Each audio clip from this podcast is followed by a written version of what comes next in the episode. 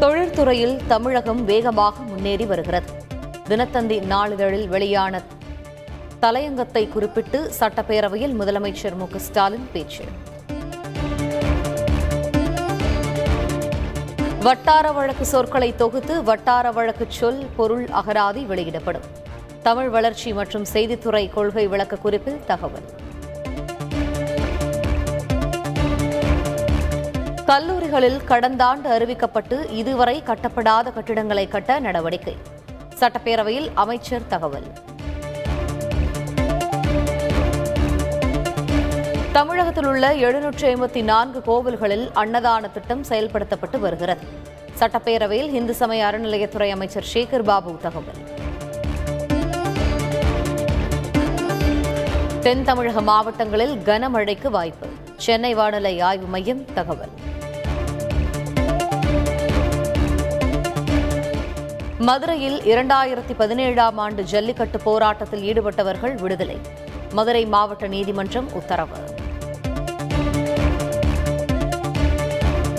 ஒரு தலைமுறையின் கல்வி ஏழு ஏழு தலைமுறைக்கும் பாதுகாப்பு. பள்ளி மேலாண்மை குழுக்களை மறுகட்டமைப்பு செய்வதற்கான தொடக்க விழாவில் முதலமைச்சர் மு ஸ்டாலின் பேச்சு. மயிலாடுதுறை மாவட்டம் மணம்பந்தலில் தமிழக ஆளுநர் ஆர் என் ரவியின் வருகைக்கு எதிர்ப்பு. விடுதலை சிறுத்தைகள் கம்யூனிஸ்ட் உட்பட பல்வேறு அமைப்பினர் கருப்பு கொடி போராட்டத்தால் பரபரப்பு. அமைச்சர் செந்தில் பாலாஜிக்கு எதிரான மோசடி வழக்கு. சென்னை உயர்நீதிமன்ற உத்தரவிற்கு இடைக்கால தடை விதித்தது உச்சநீதிமன்றம்.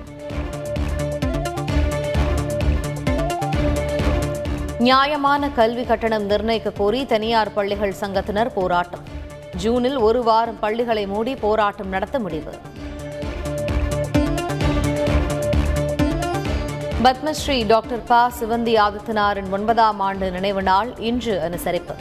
அரசு சார்பில் அமைச்சர் மனோ தங்கராஜ் தெலங்கானா ஆளுநர் தமிழிசை மற்றும் அரசியல் கட்சி தலைவர்கள் முக்கிய பிரமுகர்கள் அஞ்சலி.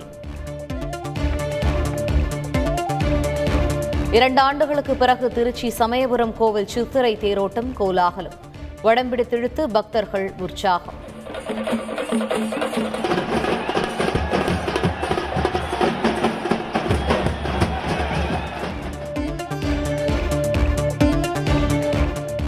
யுக்ரைனின் லிவிவ் நகரில் ரஷ்ய படைகள் கடும் தாக்குதல். ஏழு பேர் பலி பதினோரு பேர் படுகாயம்.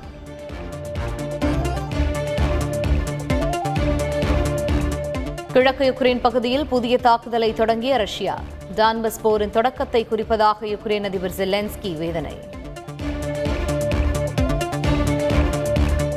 இலங்கையில் ஒரு லிட்டர் பெட்ரோலின் விலை முன்னூற்றி முப்பத்தி எட்டு ரூபாயாக அதிகரிப்பு.